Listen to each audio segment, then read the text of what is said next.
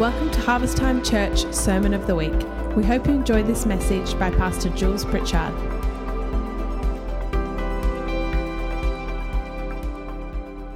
Um, let's let's start this year with giving Him glory, and we will end this year in the same way, giving Him glory. And I thought it would be fitting, by way of introduction, to read Psalm 8. As today is the 8th of January, 2023. Psalm 8 starts by exalting the Lord and it finishes by exalting the Lord. It says, O Lord, O Lord, how excellent is your name in all the earth. Who has set your glory above the heavens? Out of the mouth of babes and nursing infants, you have ordained strength because of your enemies that you may silence the enemy and the avenger. When I consider your heavens, the work of your fingers, the moon and the stars which you have ordained, what is man that you are mindful of him, and the Son of Man that you visit him? For you have made him a little lower than the angels, and you have crowned him with glory and honor. You have made him to have dominion over the works of your hands. You have put all things under his feet, all sheep and oxen, even the beasts of the field, the birds of the air, and the fish of the sea that pass through the paths of the sea. O Lord, our Lord, how excellent is your name in all the earth. So we see at the beginning of creation there is God the creation of this world, and we see the, there, there is going to come an end to this creation that we now experience, that the Lord is excellent and the Lord will be there. And we find ourselves in between the beginning and the end, somewhere in between.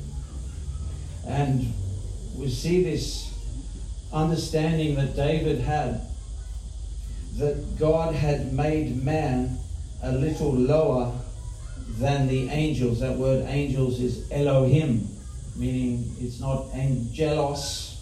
Uh, the, the word is Elohim. So God has made man a little under himself in the created order. So we see in the original, David is picking this up, and that, that God made man with dominion and authority that he carried.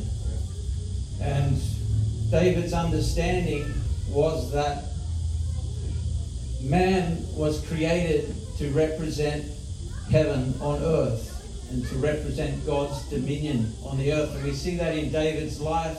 In, in the natural realm, he prospered under God's authority and God's dominion, and he brought that kingdom rule into Israel. And we see he was undefeated in every battle. He defeated Goliath as a young boy because of his understanding of kingdom rulership and dominion. So we see in this created order is God, then under God is man, then under man is angels, under angels are the fallen angels. So when man fell, from his created position to be God's representative, he fell right down underneath angels, underneath the fallen angels, and became subject to the dominion of Satan. David understood his calling was to be higher than the angels, to represent, to be God's representative on the earth. And I believe in this year, 2023, God is calling us, His body, to rule and reign with Him. And this is not an independent dominion, that this is a collective dominion. It is a shared dominion that we share with one another and we share with Jesus. Because, see, this is God's mercy. Adam wasn't able to carry that authority and that dominion that God had gave him in the garden. And when he fell, he fell and he became a slave to the powers of darkness. And we see mankind right now in this world is a slave to the dominion of Satan. But God, in His mercy, He's included us in a covenant. And in that covenant, He said, You can rule and reign with me. So now we are seated with Christ in heavenly places. And if we, even if we fail, if we get it, if we make a mistake, it's okay because we share what Jesus paid for. We share the dominion of Christ. He said, I know that you are weak, that you were born into sin, so I, I've cleansed you from your sin, and I've put my spirit in you. So now, he says, I invite you to share my dominion. How good is that? We're invited to sit with Christ in heavenly places and rule the principalities and powers of darkness in this world. So Jesus has called us to himself and to share in his victory, to share in his authority, and he's restoring our man's dominion. So the secret is in verse 2, uh, as it was prophesied by Isaiah as well look for the baby in the manger. Look for the restoration of man's dominion through a baby in a manger. We see out of the mouth of babes and nursing infants, you have ordained strength because of your enemies. So the enemy is a roaring lion in this world. But the beautiful thing is, even these little children here that were dancing in the presence of God this morning, out of their lives, God is glorified. Because as these children are brought up in the promises of God and brought up in the covenant of God, they no longer have to be ruled by the enemy. And they, they can be trained to live in victory, to live above the powers of darkness. And that's that's good news. So the secret is embracing the gift of God, the gift of Jesus, which we've just celebrated uh, this Christmas, and which we celebrate every day. So that's God's plan for us, and, and thank you for your, the word, Steve. You know, on, on New Year's Day when I sat with the Lord, the Lord just downloaded to me that this year is going to be a year of soul winning of leading people out of darkness into light. And there's going to be many people born again in this house, this family this year.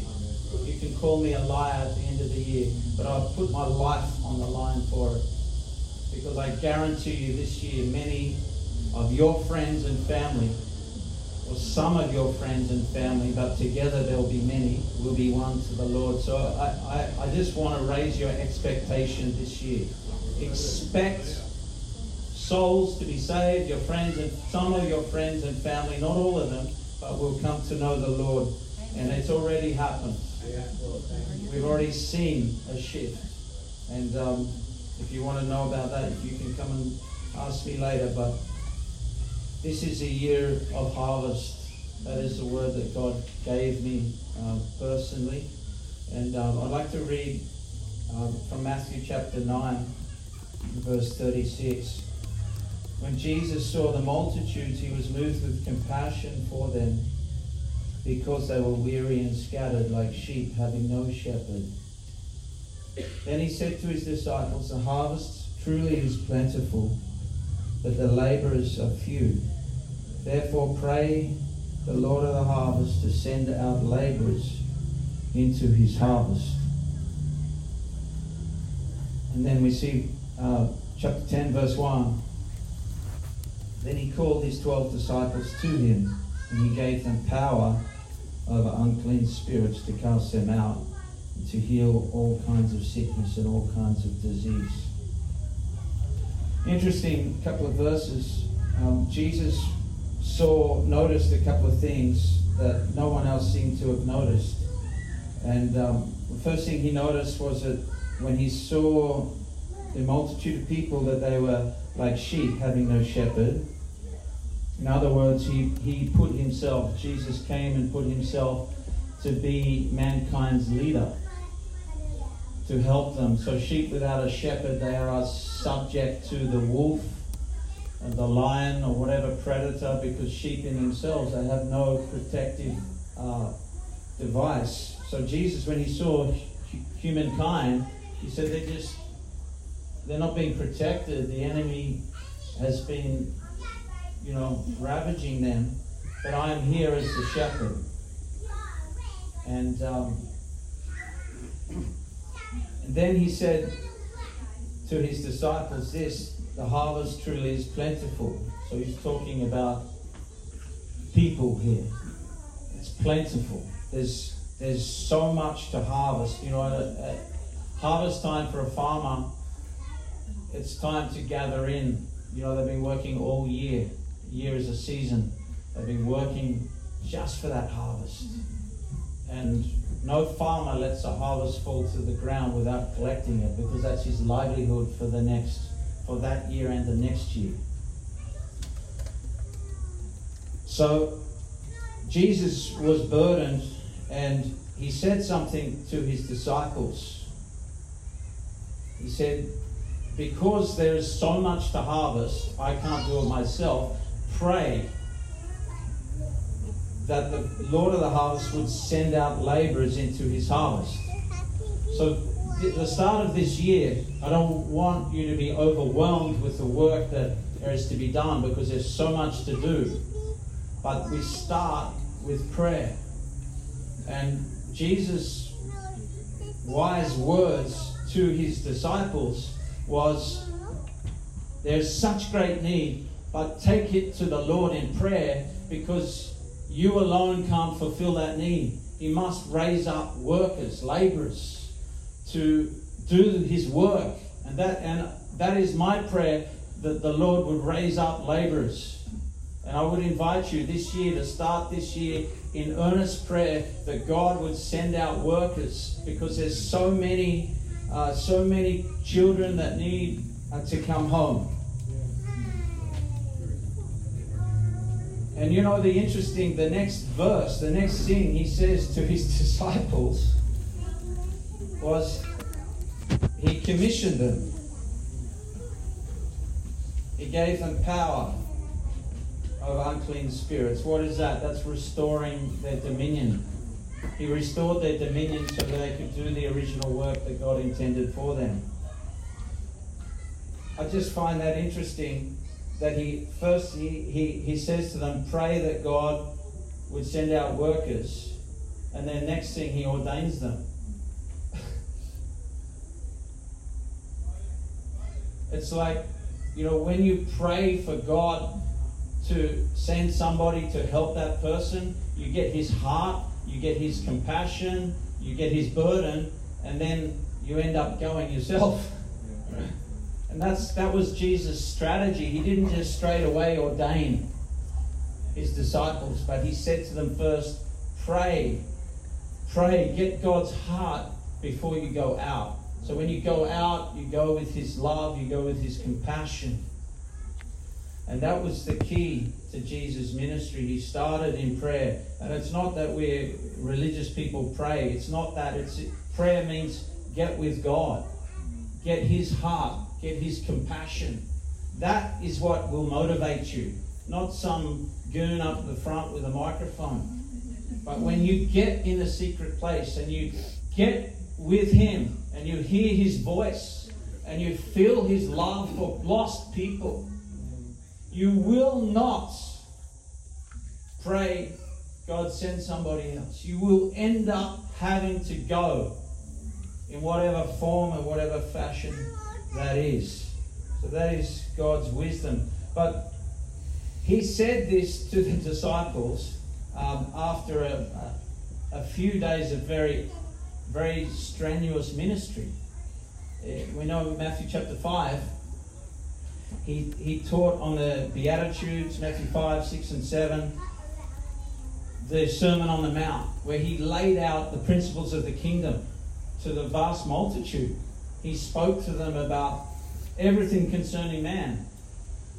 The attitude, the kingdom attitude we should have as we live in this world. He spoke about marriage, he spoke about divorce, he spoke about finances, He spoke about building your, found, your life on a, on a correct foundation.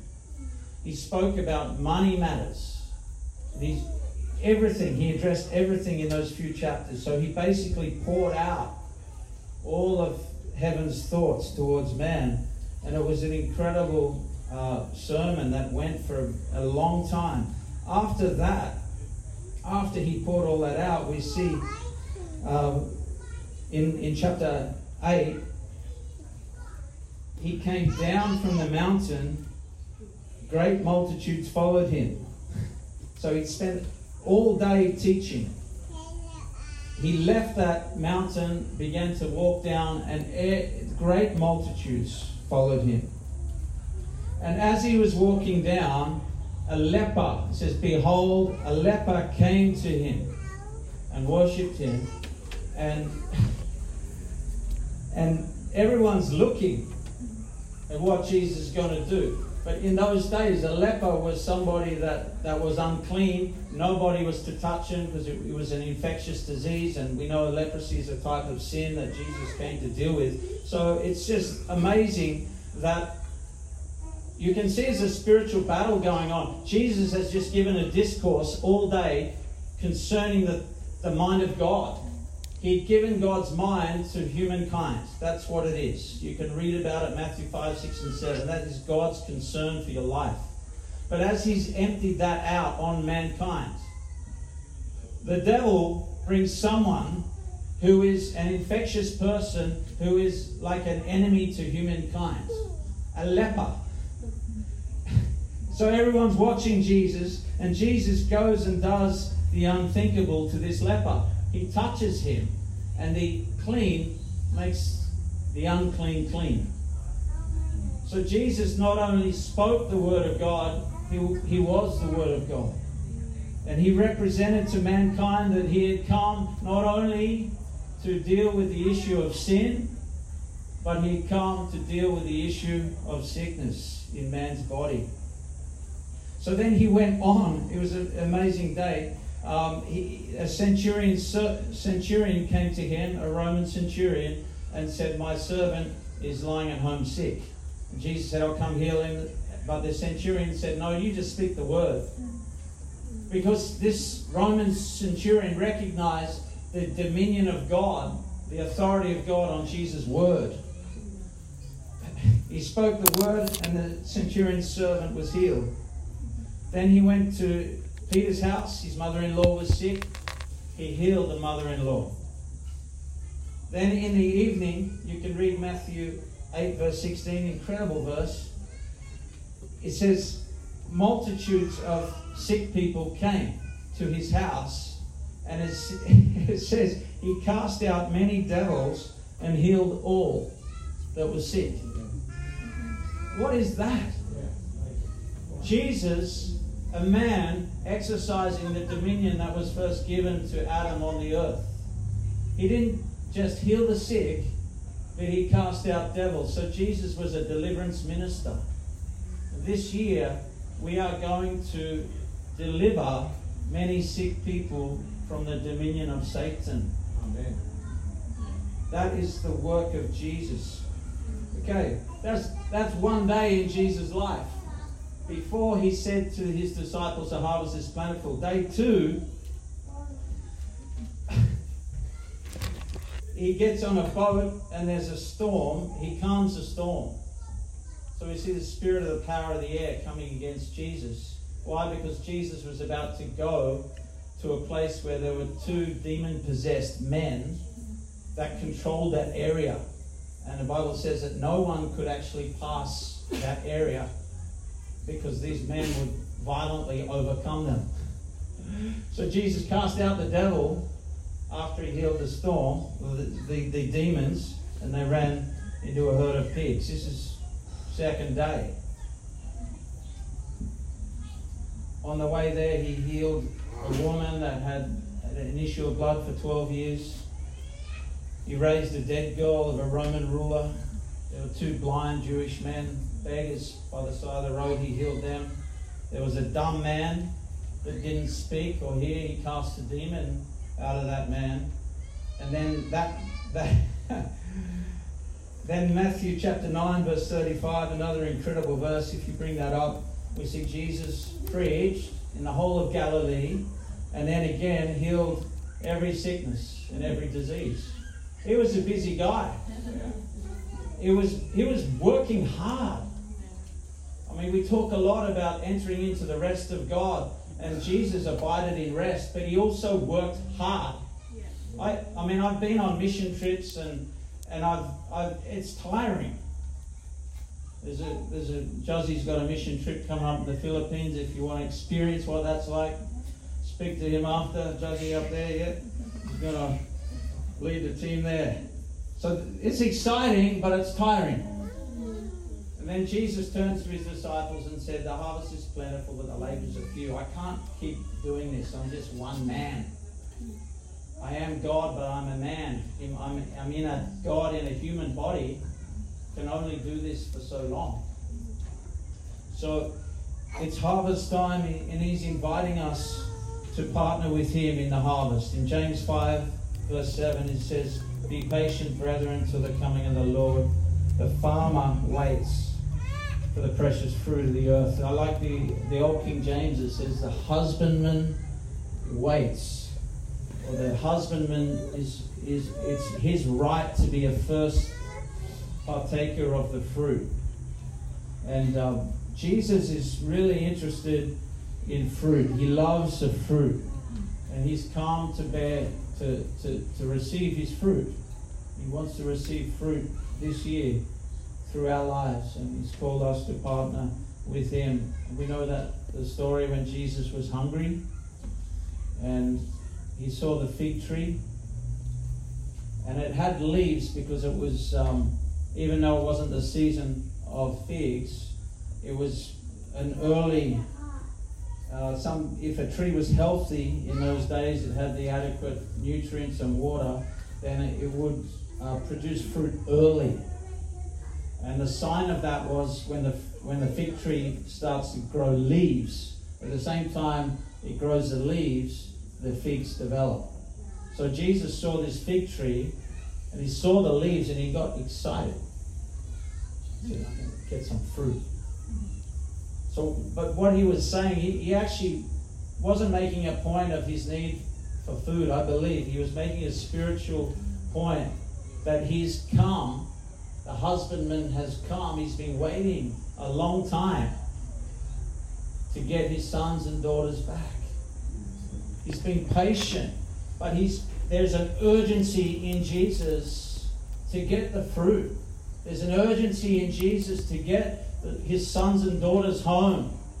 And that's why he said to his disciples, pray, get with God, get, get with the Lord of the harvest, get his heart, get the urgency. Before I send you out, you've got to get with, with God before we go out this year, we've got to get in the secret place and get his heart for the lost. The husband waits, he's earnestly waiting for the precious fruit. And, and when Jesus saw that fig tree with leaves, he thought, there must be some fruit. Let me get to the fruit. And when he got there, he was disappointed. But when the Son of Man comes, that's the question will he find faith? on the earth. When He comes, when He looks at our lives this year, will He find that faith? So it, it is it is harvest time. It's harvest time for us as a church this year.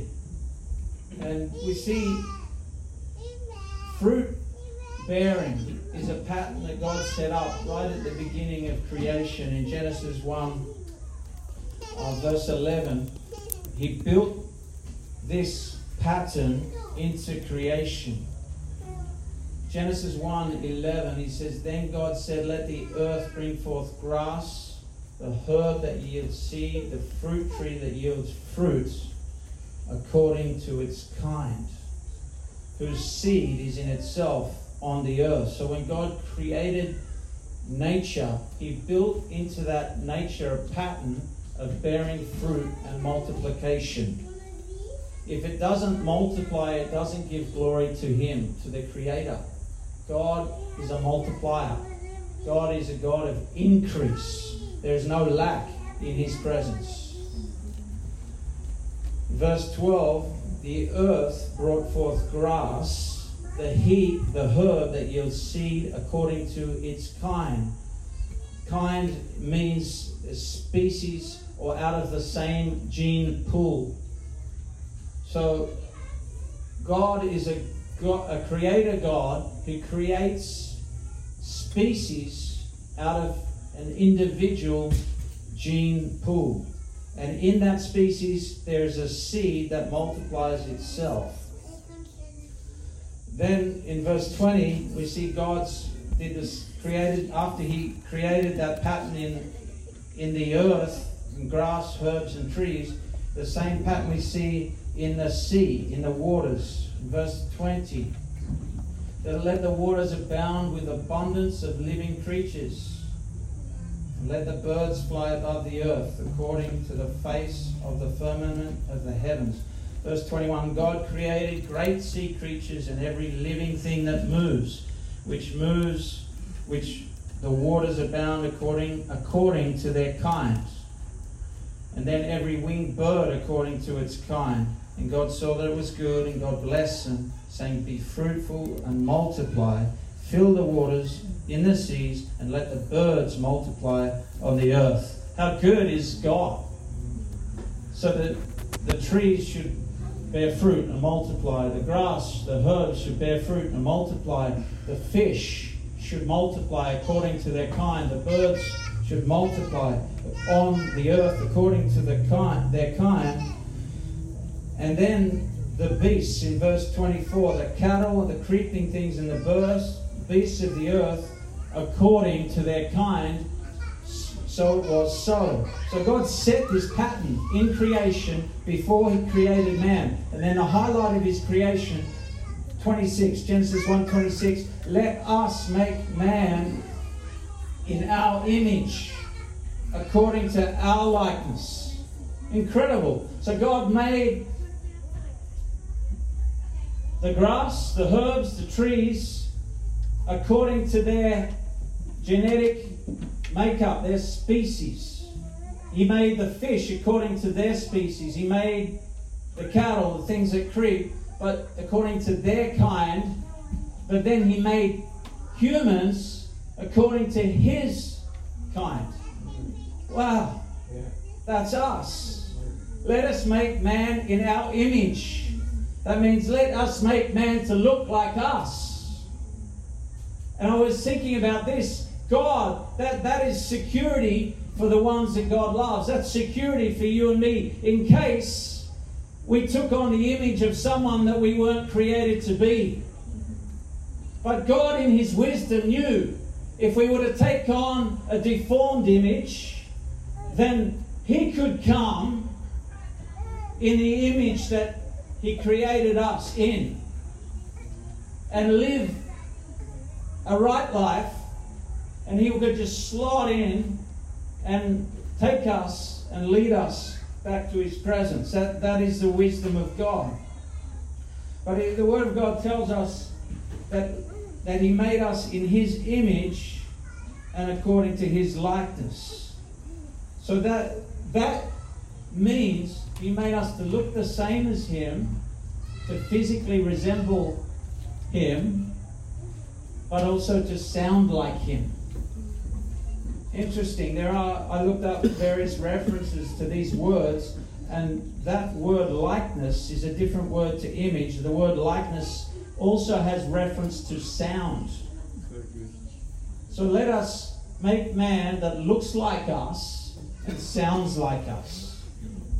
Not only does this man going to look like us, he's going to do the things that we do, but he's going to speak the words that we speak. And this, this, if you get this, this will change your life.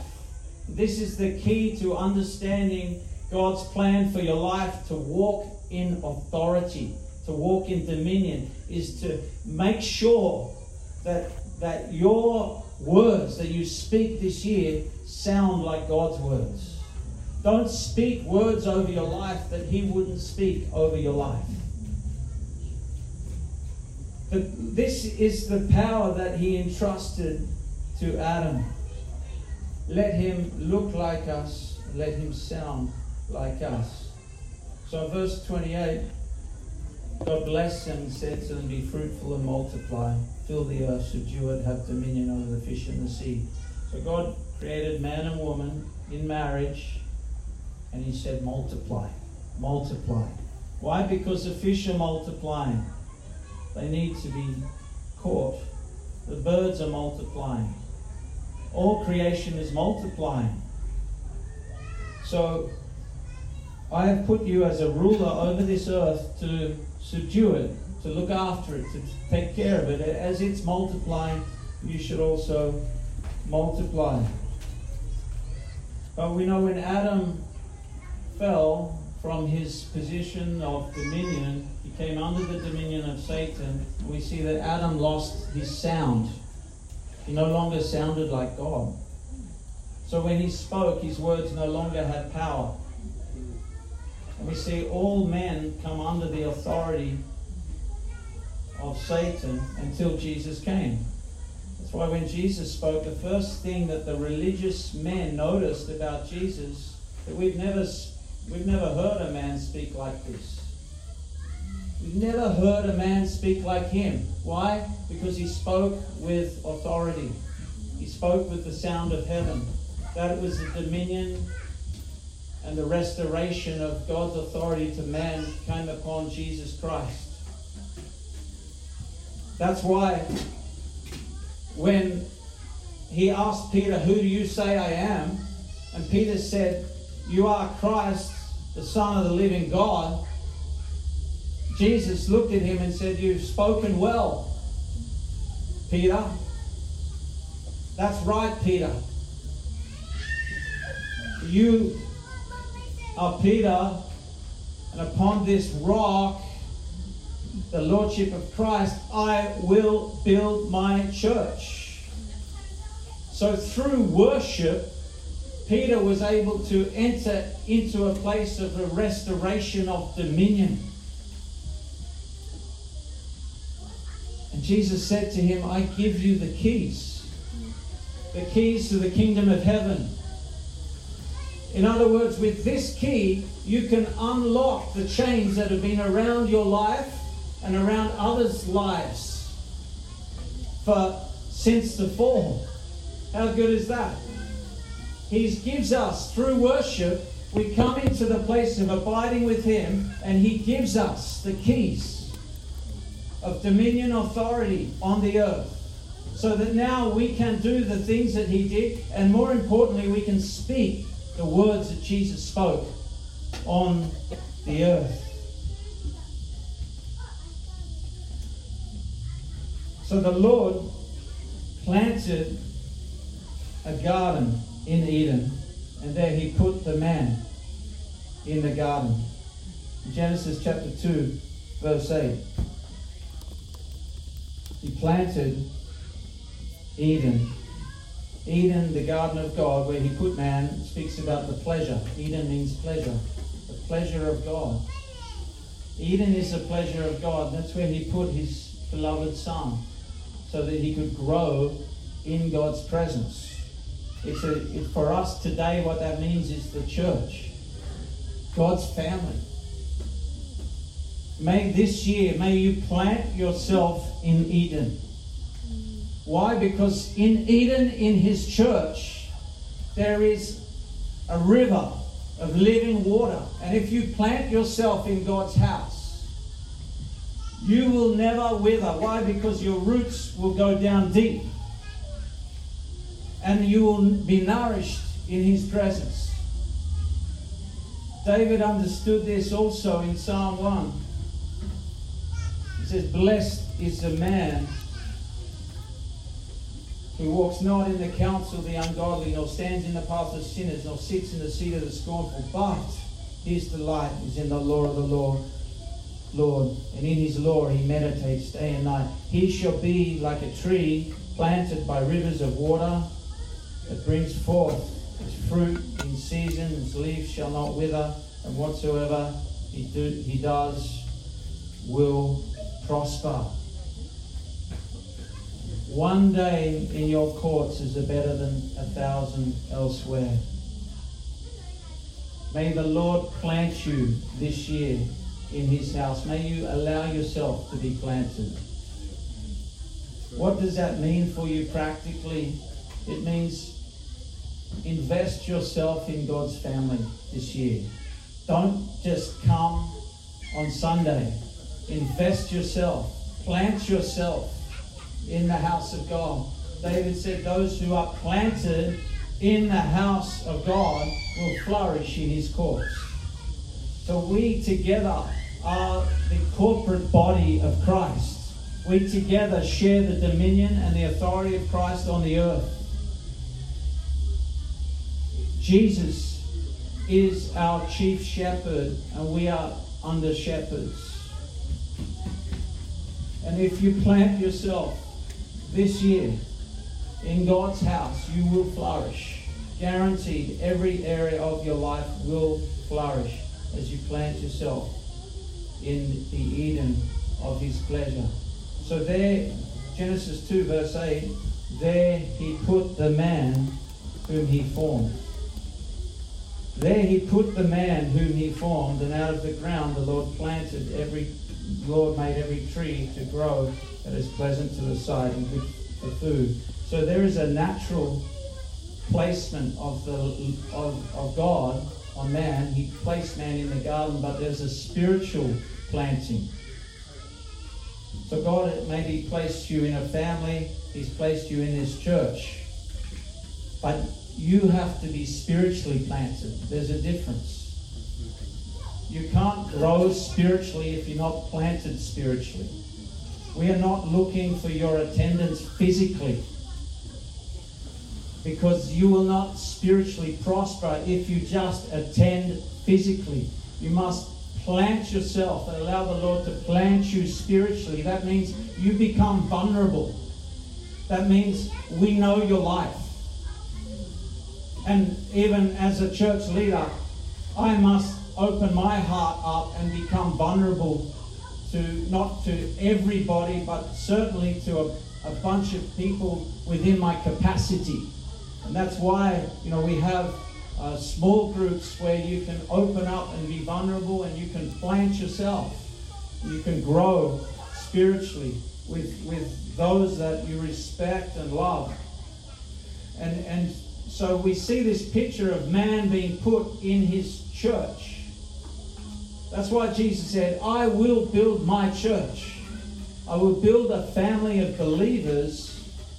The gates of hell will not prevail against it. It's in his family that you will prosper and Satan will not be able to touch you. If you go out independently, you are on your own. I'm sorry, but you are on your own. If you want to be protected by him, then let's do it God's way. Let's follow the pattern that He has for us. Jesus recognized this when He came to the woman of Samaria. Remember when she came to the well? And Jesus said to her, If you keep drinking from this water, you will keep thirsting. Because He recognized that when man comes out from His presence, when man comes out from the garden, there's a there's a severing of the root. You know, when you cut like when Jesus cursed the fig tree, that for the fig tree to wither and die, what did that mean? From a, from a horticultural point of view, that fig tree no longer got the nutrients from the ground. It was no longer able to draw nutrients from the ground. So, this woman of Samaria, spiritually, Jesus was saying to her that you are thirsty but if you drink of the water that I will give you, you'll never thirst again. The Holy Spirit. And it is our desire and it is our passion that we are committed to that we would provide a place where the river flows through this garden. We always will give time for the Holy Spirit. Mm. And even if that means that worship may go for a bit longer, prayer may go for a bit longer, we give room for the Holy Spirit. Because we need to encounter Him. We need to put our roots, roots down deep uh, into His presence. So He's bringing us back to Eden this year, and the whole point is so that you could bear fruit, that you could flourish and bear fruit for Him this year. So I'm going to close now, but this year, be expectant. There's going to be fruit come from your lives. I'm excited. And um, it's wonderful. Maybe we could have the worship team back up. Let's do it together this year. Thank you for listening. For more resources, please head to harvesttimechurch.org.au. Or if you'd like to connect with us directly, you can find us at Harvest Time Church on both Instagram and Facebook.